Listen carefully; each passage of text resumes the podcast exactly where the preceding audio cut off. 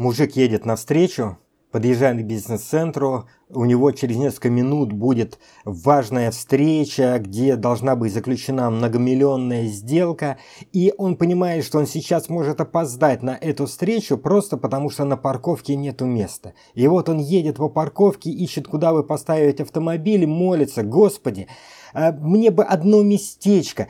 Покажи мне, куда мне поставить машину. Я брошу пить. Я не буду ходить к любовнице. Я в церковь начну ходить. Господи, помоги. В этот момент смотрит прямо рядом с выходом из бизнес-центра. Освобождается место, уезжает машина. Он раз туда ныркает. Спасибо, Господи, не нужно. Я уже нашел.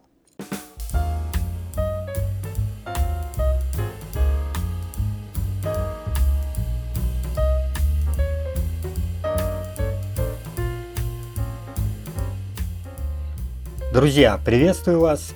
Вы слушаете подкаст «Время расцветать» и у микрофона Александр Амельченко.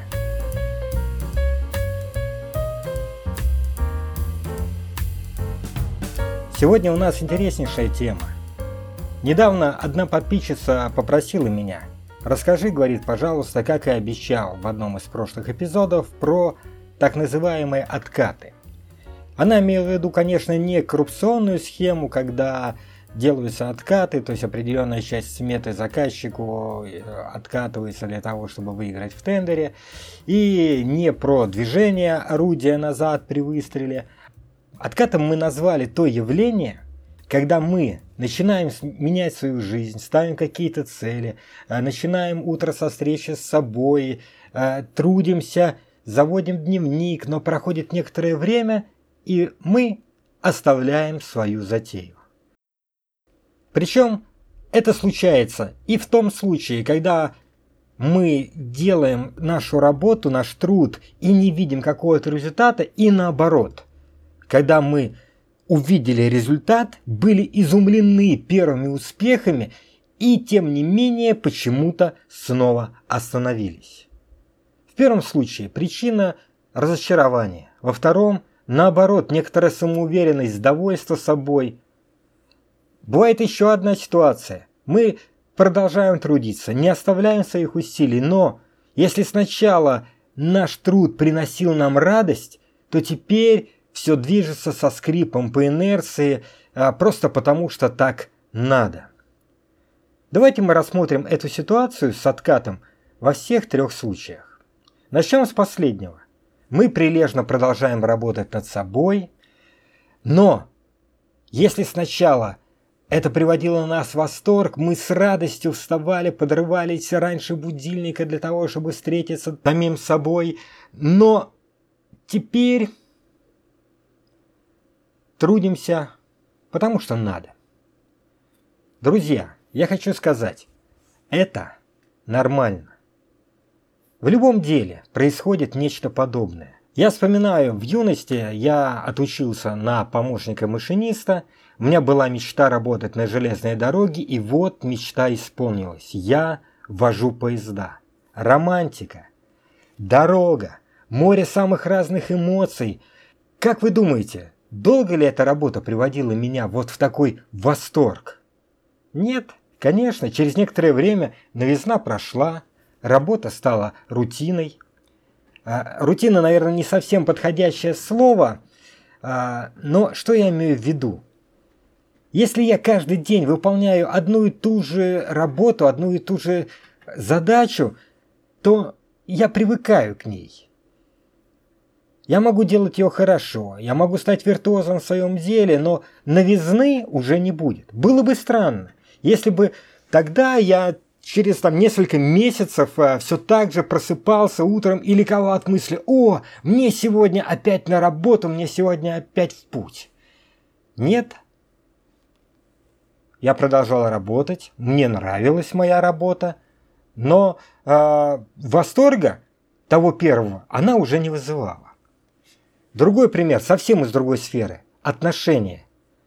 В отношениях подобная история. Представьте себе пара, молодая пара, начинает встречаться. Влюбленность, восторг, все мысли о ней, ну или о нем, как вам больше нравится. Проходит время, нравится или нет – но эта влюбленность угасает. Станет ли это концом отношений или эти отношения перейдут на новый уровень, зависит от пары. Мне нравится сравнивать, я всегда в семинарах, которые проводил, в семейных, приводил пример с костром. Если вы когда-нибудь разводили костер, то знаете, что для того, чтобы зажечь костер, невозможно положить несколько здоровых таких толстых поленьев, а поднести спичку и все вспыхнуло. Нет. Сначала мы берем маленькие тоненькие веточки, сухой хворост, кладем бумажку, поджигаем, и вот этот хворост, он очень ярко, быстро у нас вспыхивает, а сразу жар, сразу много огня, много пламени. А, но этот хворост горит очень ярко, но от, от него не согреться. На нем не приготовить еду, не высушить одежду. Для того, чтобы костер был полноценным, теперь вот в этот горячий хворост надо положить настоящие, серьезные, толстые поленья. Загорятся дрова, будет свет и тепло. Не положишь этих дров, оставишь только хворост, через несколько минут огонь угаснет. Вот так же и в отношениях первая влюбленность. Это как яркий огонь хвороста. Задача влюбленных – поддержать огонь, положить в него полноценные дрова, положить поленья. Но это, это другая тема, мы сейчас не будем увлекаться, что меня заносит. Вот в отношениях, в работе, в любом деле есть эта стадия, стадия вспышки, стадия начала, когда загорается хворост и все очень ярко, все очень быстро, искры летят, тепло такое пошло, но станет это через некоторое время угаснет и станет скучной рутиной, или это приведет к большому, хорошему, стабильному пламени, с которым можно что-то делать, зависит от нас. И еще одно наблюдение. Вспыхнул костер, занялись дрова. И дрова, вот те поленья, которые большие мы положили в горячий уже хворост, они не вспыхивают сразу. То есть первый момент поднесли спичку, много-много-много-много-много-много огня, потом хворост прогорел, и кажется, что вот дым идет, и только там парочка языков пламени остается – Кажется, что огонь сейчас погаснет, но если мы все сделали правильно, то через несколько минут эти несколько язычков пламени, которые остались после большого огня, сделают свою работу. Огонь снова разгорится, и теперь мы будем наслаждаться теплом от костра. В нашей работе над собой то же самое. Сначала много энтузиазма, много этого огня, потом этот энтузиазм угасает, но не останавливайтесь на этом моменте. Я обещаю вам, через некоторое время огонь разгорится снова. Но это уже не будет такой легкомысленный огонь от маленьких тоненьких веточек, а это будет уже стабильный, хороший жар. Вы выйдете на новый уровень. Но давайте пойдем дальше.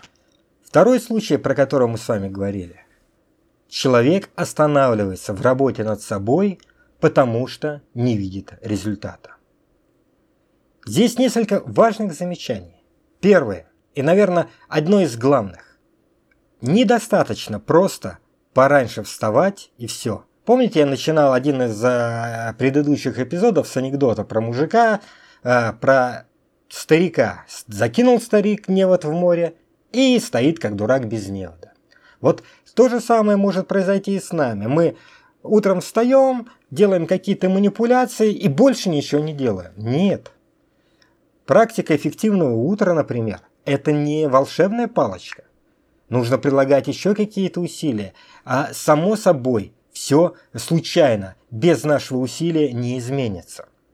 Если мы, например, говорим о том, что мы хотим изменить свою ситуацию с работой, ну, близкий для меня пример, то Мало каждое утро представлять себе и провозглашать, что у меня интересная работа, хорошо оплачиваемая, доставляющая удовольствие и так далее. Это нужно делать, но помимо этого нужно подготовить, рассылать резюме, нужно свой внутренний локатор настроить на поиск возможностей новых, нужно, э, возможно, пройти какое-то обучение для того, чтобы работу мечты найти. То же самое с любой сферой. То есть результата может не быть не потому, что практика не работает, о которой мы с вами говорили в, в предыдущих эпизодах, а потому что, помимо того, чтобы мы работали над собой, нужно еще и работать вокруг себя, прокладывая себе дорогу к цели, достигать цели, трудиться в этом направлении. Второй момент. Мы не знаем сроков, через которые придет видимый результат. Могут быть разные ситуации в нашей жизни, насколько все было запущено до того момента, когда вы взялись за себя. А, может быть, вы поставили такие цели, которые не достигаются в течение трех минут или там трех недель.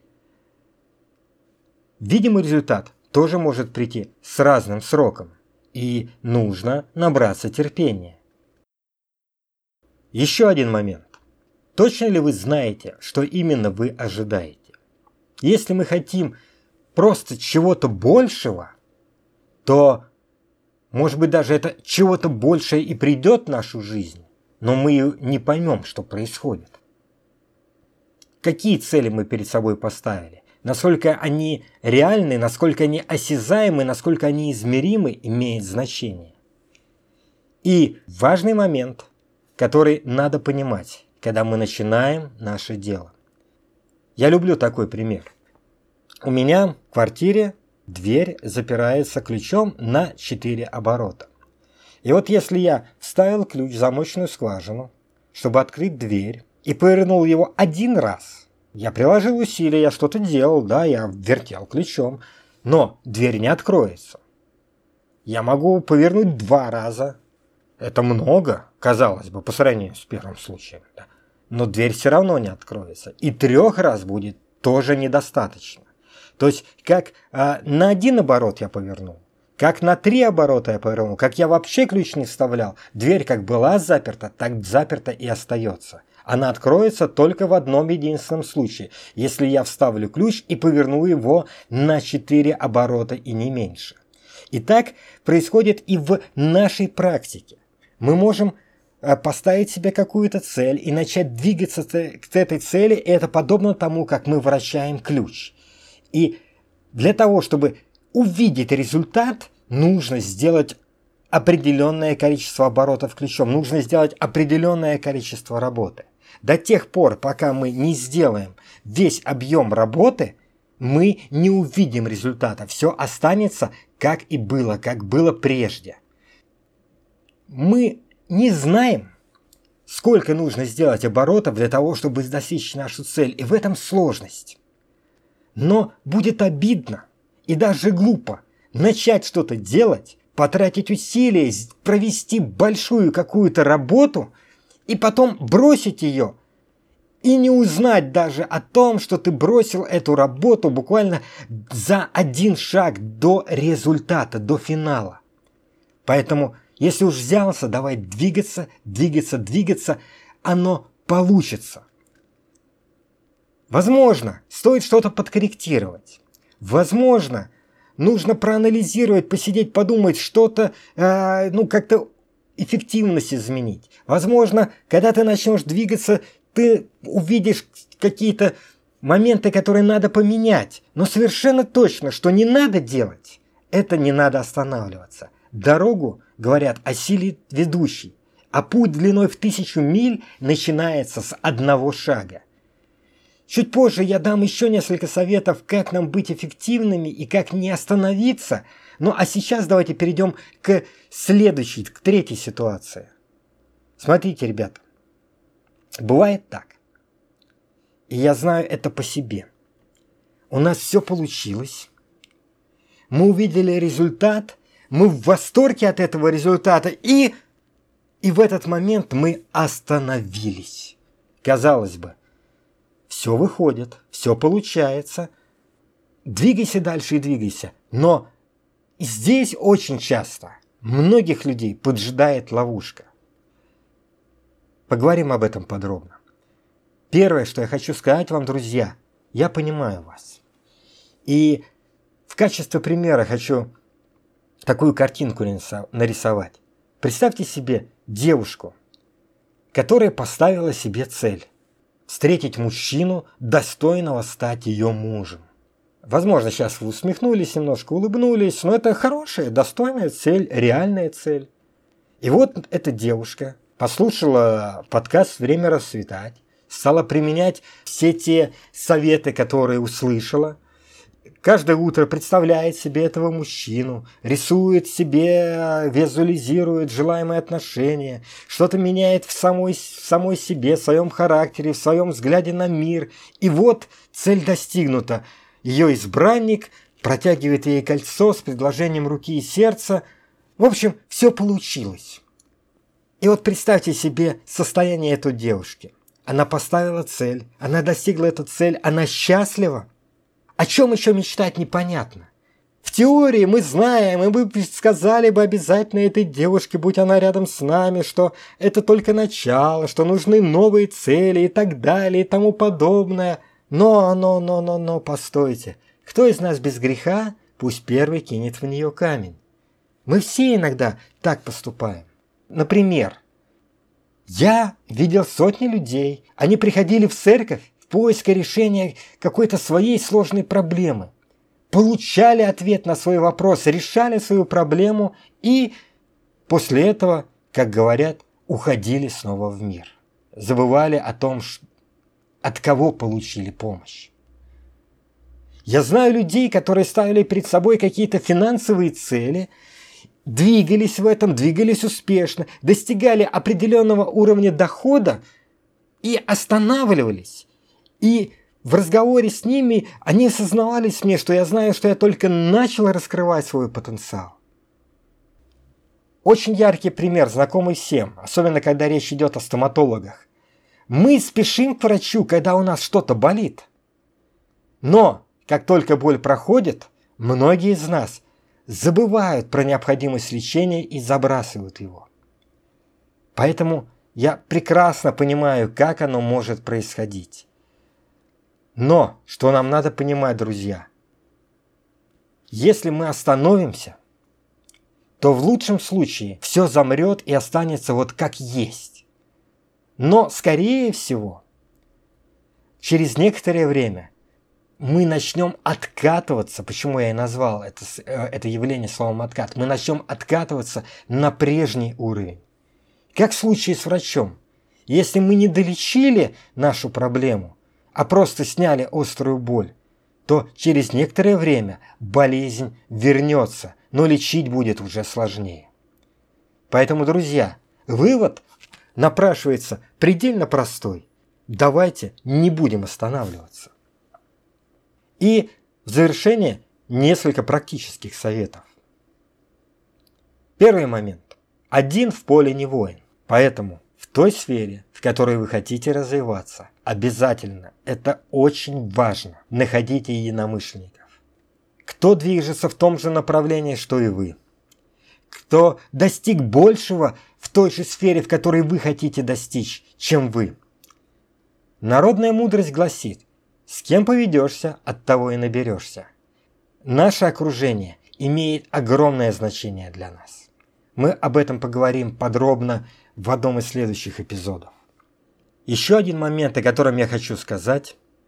Есть такое понятие, называется психология ведра с крабами. Суть заключается в том, что если вы в ведро соберете много-много крабов, то вы можете не закрывать ведро крышкой. Они никуда из ведра не денутся, хотя некоторые из крабов действительно могут из него выбраться. И если бы он был один в ведре, он бы дотянулся до края и выбрался. Но когда их много, то как только один краб дотягивается до края ведра, остальные хватают его и снова стягивают вниз.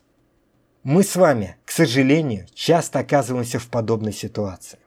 Когда мы начинаем к чему-то двигаться, что-то у нас начинает получаться, то люди вокруг нас, подобно этим крабам, начинают тянуть нас вниз. И поэтому мой совет, и это тоже очень важный момент, по возможности избегайте общества тех, кто тянет вас на дно. Я знаю, не всегда это удобно сделать. Иногда это сделать очень сложно, потому что, к сожалению, на пути к нашему росту часто главными противниками становятся наши самые близкие люди. Супруги или родители, друзья, с которыми мы пуд соли вместе съели. Не потому, что эти люди желают нам зла или не любят нас, наоборот, потому что они желают нам всего самого лучшего, так как они это понимают. А они не понимают, что с нами происходит, и не понимают нас и наши изменения. В подобной ситуации они очень индивидуальные. Поэтому давать какие-то конкретные советы, как поступить в э, подобном случае, трудно. Но я все-таки осмелюсь дать пару. Первый момент. Не торопитесь делиться с другими своими планами, своими целями, своими идеями, если вы не уверены на 100% в том, что вы найдете у них понимание. Нет ничего хуже, если вы поделитесь своим сокровенным, и тот человек, который дорог вам, не поймет вас и скажет, что вы ерунду какую-то затеяли. Или начнет смеяться над вами, или э, другой какой-то негатив будет. Поэтому пусть это будет в вашем сердце. Найдите единомышленников, с которым вы сможете разделить ваш интерес – с домашними подготовьте их, подскажите им, может быть, дайте почитать что-то, послушать что-то. Или, или оставьте это при себе. Расскажите, когда будет что предъявить не только в намерениях, но уже и по факту, по результату. И второй момент.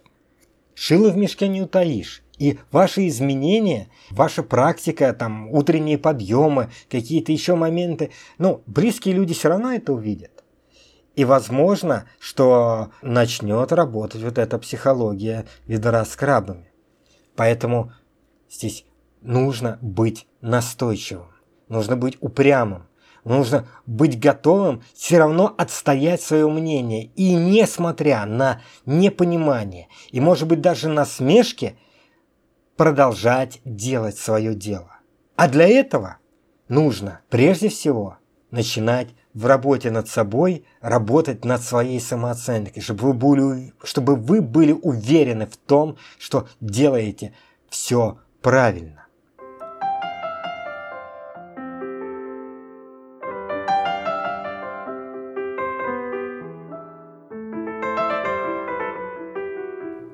Это уже ставшая банальная мысль, но тем не менее многие про нее забывают.